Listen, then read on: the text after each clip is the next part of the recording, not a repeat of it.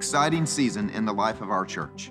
Over the past five years, Grace Life has grown by an average of 33% each year. We've had to rent multiple spaces in this warehouse park and now have expanded to three services on Sunday mornings. When you walk in here, there's just such a, a genuine feeling. And there was no, okay, well, we don't have to go to church. Or we're like, okay, when is, you know, when's the next service? And we kept coming. The things that we leave with, we use it throughout the week and we come back with those aha moments like, we got it. Grace Life has a great legacy of seeing lives changed. And if we want to continue having this impact, I personally believe, and the leaders of Grace Life believe, God is calling us to take a crucial step, and that is to build our first permanent home. So, together, let's be involved, let's pray, let's give, and we will reach our world.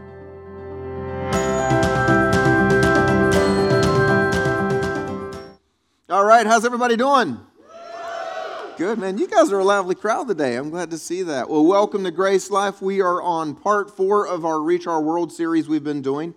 And uh, honestly, I want to say it's more than a series, it's a church wide focus on two key things. The first one is that we believe God has called you to have the greatest impact possible in the lives of the people around you. And we simply want to help prepare you to reach your world. And then together as a church family, we want to have the greatest impact possible in our world. We want to reach our world. And so we've been talking about what has been happening at Grace Life and some of those crucial steps that God is leading us to so that we can do a better job at reaching our world. And that first step is to build our first permanent home.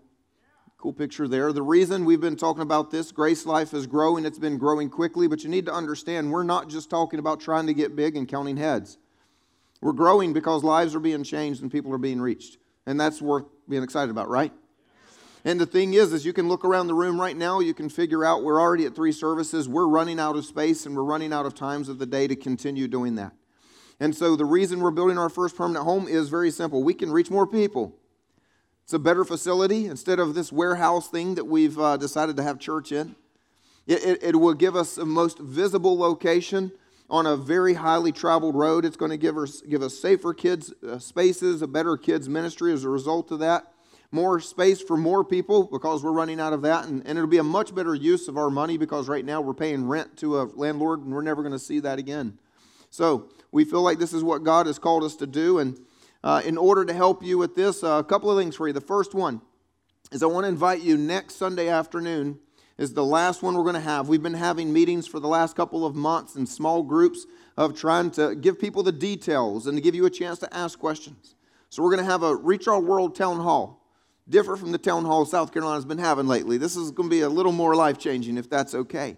It'll be at 3:30 next Sunday afternoon. It's the last one, it's your last chance. If you haven't made it to any of the other small groups we've been doing, please try your best to come out to this one.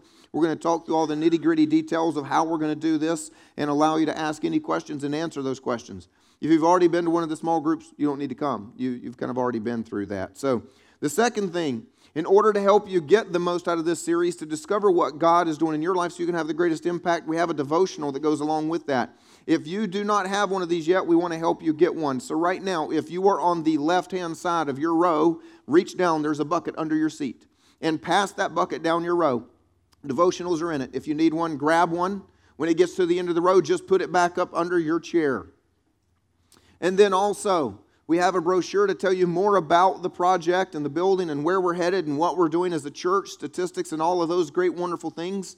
If you don't have one of these, I'd like to give you one right now. Ushers, if you'll go ahead and come down front. All you have to do to get one of these, if you've never been given one, raise your hand right now. Or if you want to, take off your shoe and throw it at somebody in an orange shirt. I'm just trying to see if they're going to laugh with us. Raise your hand if you don't have one. Raise your hands nice and high if you don't have one. We'll get you one. There you go. Great. Thank you. There's hands in the middle of that row, hands in the middle of the back right there, right in front of the sound booth. Whoa, lots of hands right here, Jonas. Missed that completely. Anybody else? Anybody else? All right, great. And then the last thing, finally, is on the way in the door. You were given one of these, right? Little commitment card. How many of you saw this and said, Oh, crap, honey, we picked the wrong Sunday to come? well, first of all, that, I don't know, that's another sermon. Go back to the surrender sermon, maybe. You don't need this today. Take a deep breath and relax.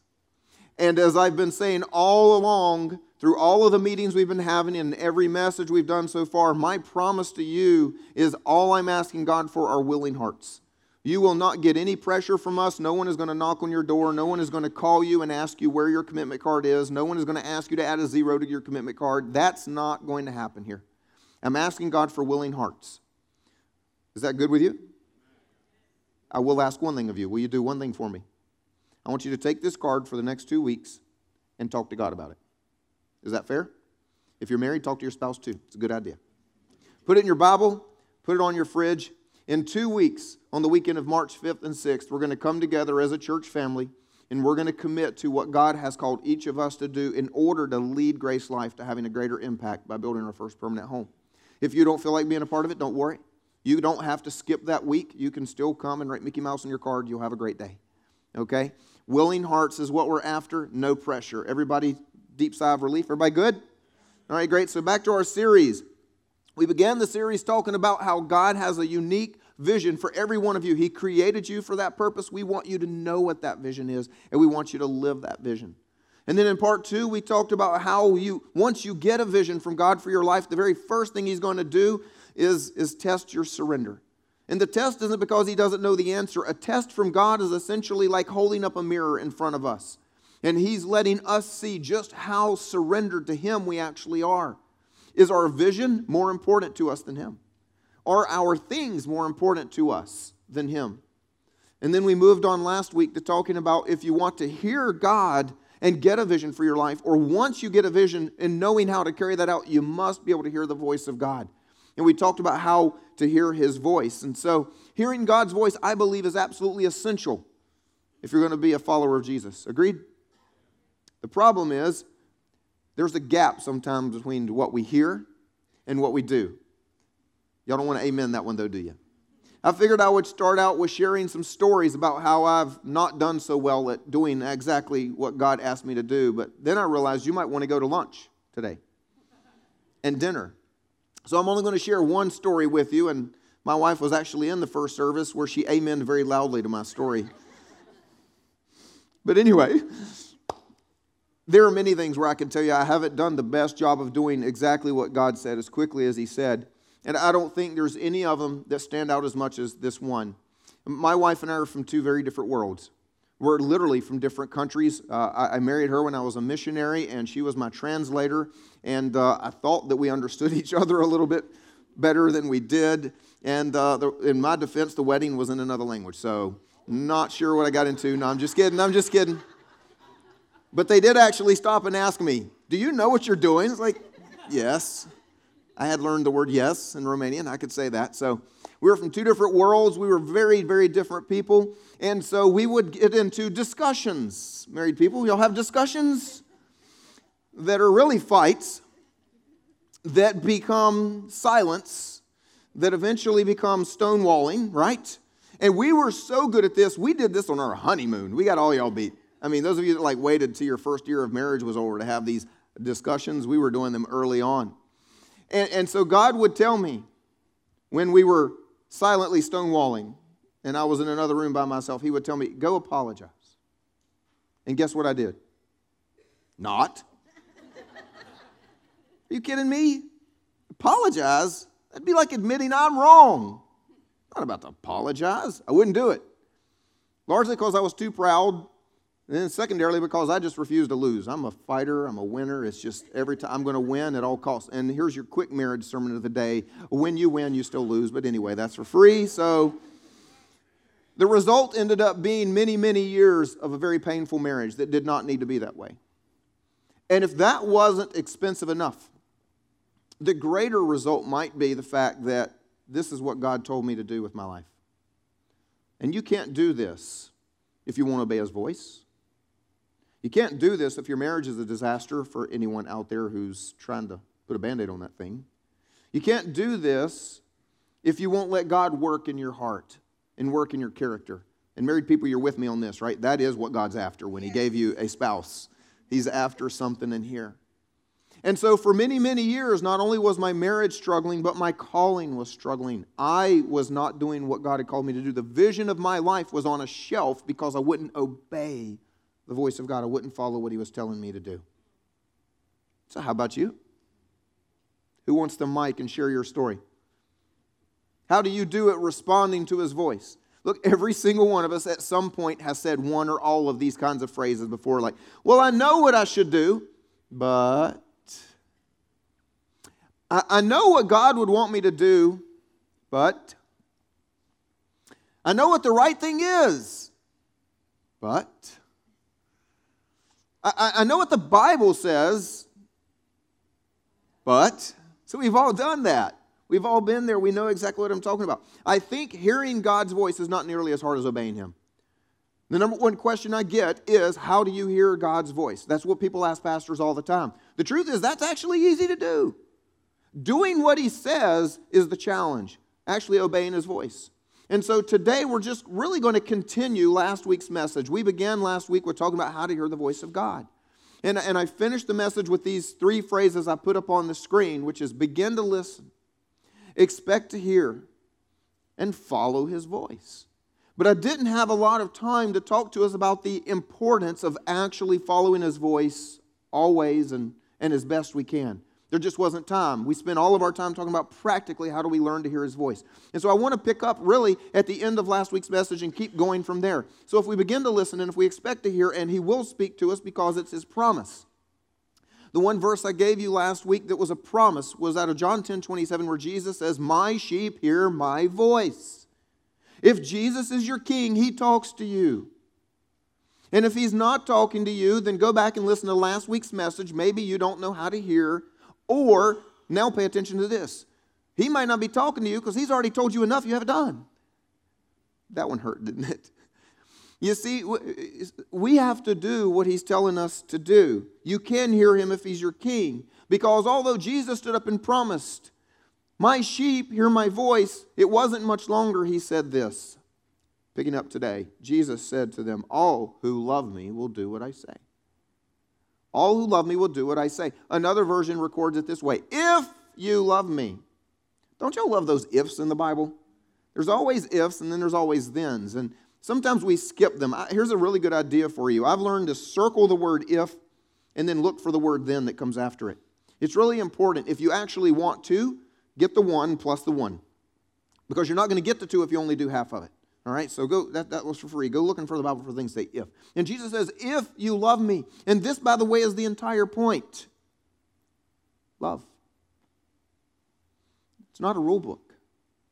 How many of you, before you were a Christian, or somebody you're talking to right now about Jesus, or some of you might be there right now, where you say, I don't really want to do this Christian thing. I don't want to come to church with you and learn about rules to follow. I don't need a God to give me rules. I don't want rules. And the point is, it's not about a rule book. It's not about all the things you have to do or the things you don't get to do. It's a heart condition. It's a heart condition that is supposed to be in love. We say we love Jesus. And so, uh, have you ever seen one of these movies where, you know, it's, it's always like these little dramas, these romance things, and, and they, they really are really stupid at the end of the day because they would never happen this way in real life. But you, you see these. I actually saw one last week. Do we have any Downton Abbey watchers in the house? Yeah. yeah? All right, three of you. The rest of you need to get saved.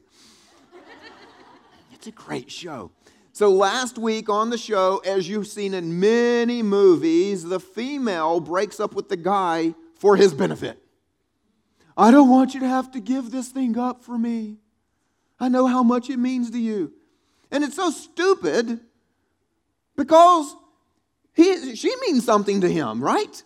And she's essentially saying, I, I, don't want you to love me because I know you love that. Well, here's the truth in the world you will always give up what you love least for what or whom you love most. So if you're struggling with something and you consider it a rule, then you really just need to ask yourself what you're in love with. Because it's either that or you or your comfort instead of Him. And, and, and, it's just stupid for someone to say, I know you love racing cars, but I, I can't be around that. And, and you just need to just give me a, what? How is that better for him? Now he has a car and not a, a, a wife. That can't be helpful. And it's what Jesus is saying to us. It's not about rules. She didn't come to him and say, You will not race cars. And that's not what Jesus is doing to us. He's saying, Look, if you love me, you'll follow my words.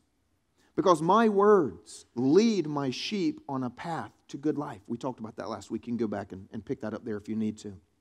And so Jesus actually challenges us on this very point by saying this Why do you call me Lord, Lord, and do not do what I say? And see, his point is really simple. You can call me Rabbi. It means that I teach Sunday school. You can call me teacher. You can call me master. You can call me anything, but you call me Lord, which is a relationship term. It means this you call me Lord because I loved you enough to die for you. Why would you call me that if you don't love me enough to follow my voice? Wow. It's a really hard word, isn't it? I mean, y'all got real quiet on me. It's, it is a hard word. We, we can understand that. I want you to know th- there was actually a huge controversy shortly after the death of Jesus. Because for so long, people who worshiped God did it through rules. It's all about follow this rule, follow this rule, follow this rule, follow this rule. And Jesus came along and said, Look, following all those rules aren't really going to do you any good. What you need to understand is, is I'm going to die for you. And then he, when he died for us, it was no longer about following the rules, but did you have faith that Jesus had died for you? So the controversy went like this. There were lots of people who said, Yep, I'm not following any rules. I believe in Jesus. I love Jesus. And then they would go and do anything they wanted. And there were another group of people who were kind of torn. They're like, Well, I know Jesus said it wasn't about following all the rules, but I look at you and kind of a problem. I, I don't really see how you love him if that's what's going on in your life. And they would say, Well, now wait a minute. Jesus said all I need to do is have faith in him. So I've got faith in him. I don't have to follow the rules. And they said, Well, I understand you don't have to follow the rules, but y'all, y'all with me? You see how that controversy could develop? And we read it in the Bible in the book of James, and we actually question sometimes is the Bible contradicting itself? Because in one place it says, Look, all you need is faith. You are saved by faith and not by works. But then you go and read scripture and it says, well, your works. You've got to have works.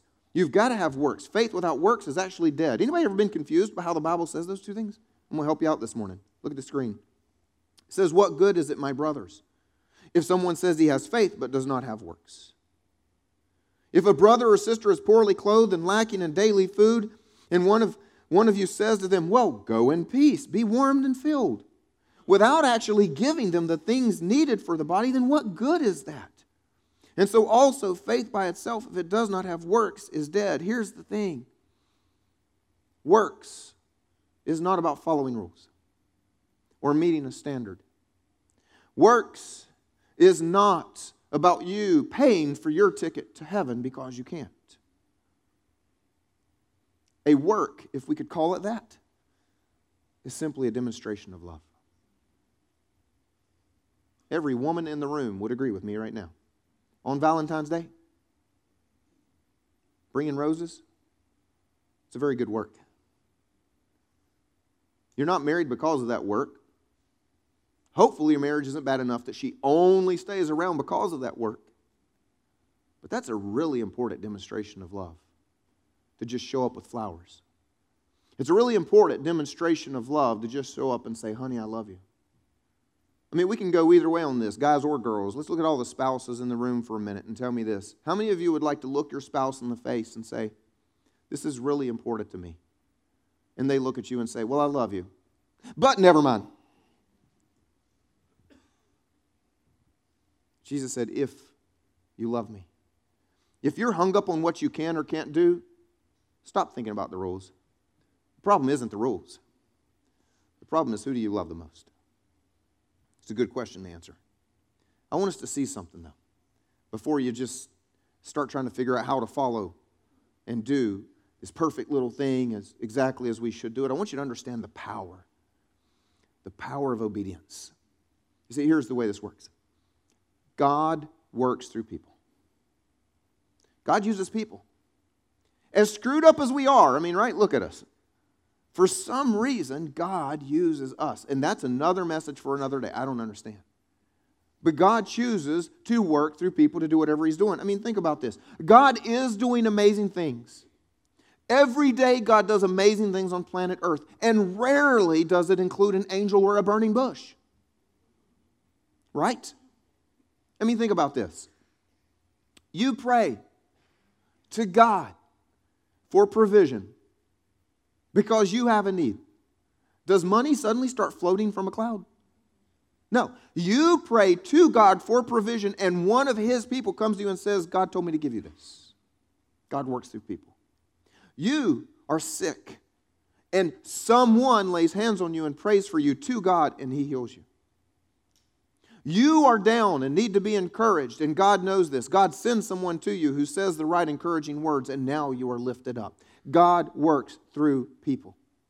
See, here's the reality of it the power of the kingdom of God invading our boring, normal lives every single day comes down to people, doesn't it? And so, you walked right into that one. So, if you really want to see the power of God demonstrated in your life, in our lives, and in our world, there must be obedient people. It's the power of obedience. If your life is powerless, maybe it's because you or the people you're around just don't follow his voice enough. If we start doing the things he says, man, it's, it's going to mess us up in an amazing way. For us as a church family, I have to tell you the truth. When it comes to us building our first permanent home, we will not do that if we do not have people who hear his voice. It just won't happen. There's not that much money in the bank. And then the kingdom of God will continue to come to whoever can fit in this room instead of who can fit into that one. And whoever can find this one behind the truck tires in the warehouse park instead of who can find the one that will be on a major road. It's the reality of how many of us will hear his voice. So, look, here's the truth. We all struggle to obey. Everybody with me on that? We all struggle to obey. Uh, and you know that. That's why you got quiet. You were laughing earlier. You thought this was one of the good messages on how to hear uh, God's voice and, and how much God loves you. And now you're like, man, we ever picked the wrong Sunday to come? Uh, they're talking about obeying. Nobody wants to hear that. I don't even like that word. I didn't like it as a kid. I grew up said, I'm leaving mama's house because I don't like the word obeying, and now they're using it in church.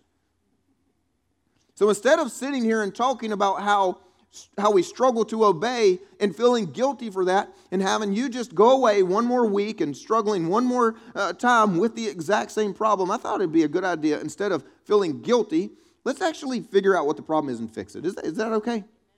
Let's figure out why we don't obey because truthfully, I don't think many of you just don't want to do what God says.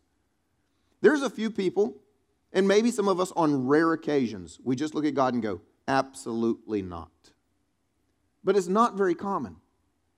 That's, that's, that's like a battle of the will. When kids do that with their parents in child rearing class, we, we teach that that's a battle of the will, and, and it just means you want your way over, over your parents. You can't let the kids win. And, and so when we just go at it with God, you know, just, I just want my way, that's all that matters. That's not really very common. I don't think many of you would say that's where I am. Most of us do other things like we just kind of negotiate our problem. God says, I'd like you to go on that missions trip. You've saved money for Disney, and instead of going to Disney, I want you to go on this mission trip. and you do something like this God, I don't really think there's an interference problem here in you. Something's not right. I tell you what, I will take one of those leaflets and Bibles with me to Disney and I'll give it to the person who I get my ticket from because people in Disney need to know about Jesus too. That's what I'll do. We like to negotiate our obedience with God. Or sometimes we like to delay our obedience because we're hoping the problem will kind of fix itself.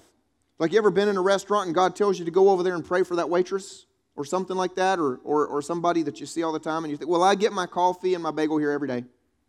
God, if you really want me to talk to him, I'll come back and I'll do it tomorrow. And then when you come back the next day, she's not there. But she's been there every single day forever.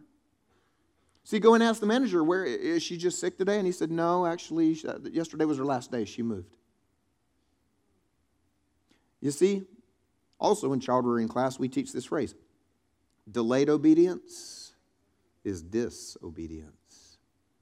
Because many, many times, if you delay to obey, it is too late to obey. Because we have a God of perfect timing. But again, I don't think many of us just thumb our nose and say, God, I just, I don't care what you want. I, I refuse. So let's talk about what we really do struggle with. I think this will be a lot more helpful. You see, obeying God requires faith, right? Matter of fact, it's actually based in faith. And the opposite of faith is fear. Glad you guys are with me. The opposite of faith is fear. And so, for those who love Him, granted, there are some who do not love Him and just flat out don't want to obey Him. But I think for those of us who love Him, we really do want to obey. And here's the reason we don't fear is the key reason we don't follow the voice of God. Fear. Maybe you're not as stubborn and spoiled as a little child and should go home and kick yourself as you thought. Truth is, we just need to identify our fears and figure out how to overcome them. Because fear is the opposite of faith. Here's some key fears three key fears that I think keep us from following God's voice. The first one is fear of man. It's fear of man. God tells you to go up to a stranger in a restaurant and pray for him, and you are afraid to do it, right? Anybody ever been there? I've been there. Afraid to do it. Did we miss the key word? Stranger. You don't know them. You're never going to see them again. And somehow impressing them is what you're worried about. Who cares? We get so wrapped up in what other people think of us. Maybe God tells you to take a stand on something that'll cost you a job or a friendship, and we say, Nah, I don't think so because I'm worried about what these people will think of me. Fear of man. Second one is fear of failure.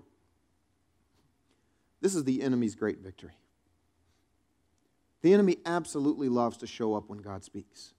God comes to you and says, You know, I created you.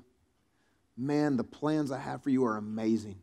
The vision I have for your life is incredible. Let me tell you, here's just a little piece of it. You are going to do. And the enemy immediately shows him and says, Yeah, you? yeah, right. You could never succeed at that. Haven't you looked in a mirror lately? Don't you know who you are? Most believers do not struggle with getting a vision for their lives. The world is filled with godly people who have God given visions, and they are simply too afraid to take one step and risk doing what God's called them to do. Because they think it's safer right here. It's safer. All right, if you're one of those people, I'm about to mess you up. Is that okay? You ready for this? Because here's the truth. If God's vision for you is over there, and you are afraid of failure, that if you try to take a step that direction, you could potentially fail. And so you think, I will stay here where it's safer. Over there is a fear of failure, right here is a guarantee of failure. So, in a sense, the best thing you've got to overcome your fear is to say, I got nothing to lose. the only chance I have is to at least take a step and see what happens. And just for free, God is a big God. God is a big God. He will call you to do big things that will always require risk. If you're waiting on God to show up and say, hey, I got this, this real small task, nobody's going to notice it. If you fail, nobody will see. And if you succeed, nobody will see. And it will not make a difference in my kingdom. The world will keep going around no matter what. Everybody else is too busy. Angels are all on vacation. Can you handle this little insignificant task? If you're waiting on that, it isn't coming. God will always ask you to do something that is significant, that will be visible when you succeed, that will require you to trust Him in order for that to succeed, which leads me to the third fear is a fear of trust meaning we're afraid to trust God. We're afraid to trust Him. This is not the two year old nursery. So I'm pretty sure that everyone in here has the story. No matter how young you are, if you're in this room, you already have the story. Something did not turn out the way you thought it was going to. Something you prayed for didn't come the way you expected. Something you were hoping for simply didn't happen. And the result is now we've become gun shy. And we no longer want to take out a step, take a risk, because we're afraid of whether or not God will meet us there. There's that time that you felt God told you to go give that person over there your lunch money. And you figured when you got back to your car, there'd be a 20 laying on the ground right beside your car. And you actually went without lunch instead. So you think God disappointed you. And we begin to ask things like, well, if I give this or that, will He actually take care of me? Well, if I do that for them, will, will anybody do anything for me? And, and since this will not work outside of a miracle, do you think God will even show up? Because, I mean, I don't want to embark on something that I can't make happen if God doesn't show up. Can I be transparent for a minute? The First service said yes, just, just so you know. It's a good idea. That for most of my life, I struggled with the first one, the fear of man. I don't really know why. If I got a counselor, I could probably figure it out. But I grew up an incredibly insecure person, and I was always afraid of what people thought and never thought that I was good enough. And, and, and uh, you know, to be a pastor, you kind of have to get rid of that. And I've successfully, I think, gotten rid of that. I don't really care what people think anymore. Uh, and I don't mean that in a bad way. I'm just incredibly comfortable in being who God's called me to be. I used to hate the fact that I was the shortest person in the room, and now I look at the fact that I'll live longer than the rest of you. That's what the studies say, anyway. I've gotten really good at being who I am. And you know, when you're a pastor, everything you say is going to make somebody happy and somebody angry. When you're a pastor, everything you do is going to make somebody happy and somebody angry. So I've already figured out long ago to just give that one up, and, and that one doesn't bother me so much anymore. And number two, the fear of failure. Well, I'm just kind of dumb in that sense. I, am I'll do anything. I'll give anything a try. You know, you know those people you can just dare to lick a pole when it's frozen or something, and I'll risk anything. I'm I, i am the person that just says, "Let's go," and people say, "How are we going to do it?" Figure it out on the way. I don't know. Let's just go. So I've never really had a problem with that one. My problem, actually, and I know this is hard maybe for you to realize, your pastor would admit, I, I struggle with number three, especially in key areas, depending on what God's called us to do. And my biggest struggle right now, believe it or not, is, the, is literally the thing we're doing building our first permanent home. Actually, I'm excited to do that. My dad was a contractor, and I've kind of got an architect in mind, and I, that part's fun. You know what part's not fun for me? I'm not rich. And I grew up in a poor home. And praying for millions and seeing them happen is not something I'm used to. And I know for a fact that I have said, Charge! In a few weeks, I'm going to turn around and there may not be anybody there with me. And I'm not going to arm twist. I already promised you that. So it's not going to be what I can do. And I personally can't write a seven figure check to make up the difference. I'm literally at a place of saying, God, what are you going to do? And I'm stepping out in faith. It took me more than a year to get to this point. You can go ask the elders. We put this off for a year. We actually started and then paused it because I'm being transparent. Is that okay? I do believe God's going to show up because God's brought the people, God's brought the need, God's done some other miraculous things, and I've told those stories along the way. But if you think it's easy, and if you're waiting for yours to be easy, never gets easy. I want to give you three quick little points. They're not going to go on the screen because I didn't I didn't do it that way, but just three quick little points to try and help you if you do struggle with fear. There are three truths you need to know. Here's the first one God is for you. That's how I'm able to say, let's go do this. God is for you. God created you, and His word says, if God is for you, who can be against you? Next time God says, I want you to do this, and the enemy starts talking, just tell him to shut up. God is for me. God is for me. Number two, you don't have to understand it to obey it. Now, if you're good with God in this area, go thank your parents because they taught you this. And if you're a parent right now and you say, go take out the trash, and your kid says, why, and you answer the question, shame on you. You're training them to not follow God's voice until they understand. That was your free parenting lesson of the day. You don't have to understand how if you do this, you will end up there. You don't have to understand how if you do what God is saying, the world will change. You don't have to understand. You just have to follow the voice. And if you wait till you understand, well, it's going to come. Because God is not going to stoop to that level to only work with people who are following their own intelligence. And the third one, following only gets easier with experience. You see, you need confidence to override fear, right? You know why kids are afraid of the dark and we're not as adults? Because we've walked into a room and turned a light switch on so many times it doesn't bother us. You need confidence, and confidence comes from a repeated positive experience. I want to share with you a story, the greatest illustration I know. And if you're not a Duke fan, I need you to be spiritual and pay attention anyway. I had a Kentucky fan who came and objected to me after the first service. But anyway, true story. March Madness is about to begin. In a couple of weeks, we're going to be in the tournaments, and every single year since 1991, we've been watching The Shot by Christian Laettner. How many of you know what I'm talking about? All right. Here's what you may not know the part of the story.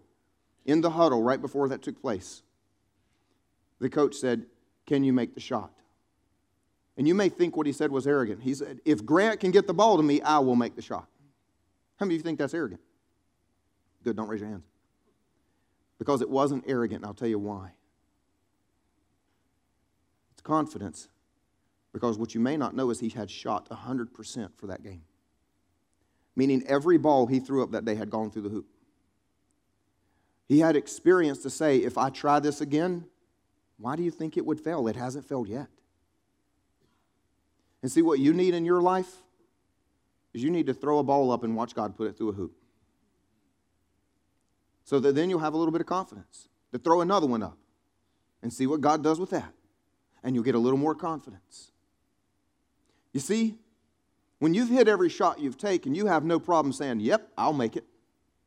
When you have taken some risk and you have stepped out and you have followed God no matter what, and He has shown up, you will have the confidence to do what He's calling you to do. And most of us, we're actually just afraid. We've never taken enough steps to see him show up, so we say he won't. I dare you. I believe my God will show up. Whatever he's calling you to do, I dare you. Anybody in here crazy enough to take my dare? Whatever he's calling you to do. I want to close by reminding us this is very, very important. It's not just your life that is affected by how you follow his voice a little over 10 years ago, God told my wife and I to move here and be a part of a team to help plant this church. Had a really good job. I had the best job that I could have, job that I had worked to get toward. I was finally the king of the hill in my career, and I was I was set to I could have retired from from there on. We'd also just built our dream house. Come on, guys, I had just built an entire garage with a roof structure to hold my pool table above it. And God said, Move here. So we quit that job, not knowing if we'd have a job here. Matter of fact, not getting one. I came here and delivered pizzas. If some of you ordered pizza from Papa John's 10 years ago off of Two Notch Road, I might have been your guy. Hauled construction trash in the middle of the night We lost a lot of money. All of our savings went away and even acquired some debt. It's the hardest time of our lives.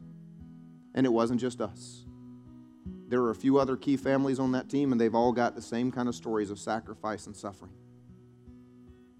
And the point is not to pat us on the back, but the reality is God works through people. And if we had not obeyed GraceLife, I don't think we'd be here. Not because God isn't sovereign, but again, God works through people. He would have still sent someone and they would have still started a church, but it would be a very different church because it would have been very different people. Does that make sense? Here's the truth you will determine the course of your life and the course of many others based on how you follow the voice of God. You will determine the course of your life, as well as the lives of many others, based on how you follow the voice of God. Amen. I want to talk last to those people who have heard his voice and have refused to follow. Up until this point, maybe just today, or maybe many times over, you've heard God telling you, You know I died for you. When are you going to do something about that? I want to encourage you to respond to that voice today. You don't have to stand up or come down front or do anything weird, just right where you're seated. I'm going to lead us into conversation, helping you begin to talk to Him. Would you all pray with me? Say something like this to yourself and to God Lord Jesus, I thank you that you died for me. I thank you for your love, for your mercy, for your forgiveness. I thank you for paying a price that I owed but could never pay. And my simple hope today is that you would give me a life of great meaning and great purpose in your kingdom. Amen. Let's celebrate with those people. Amen.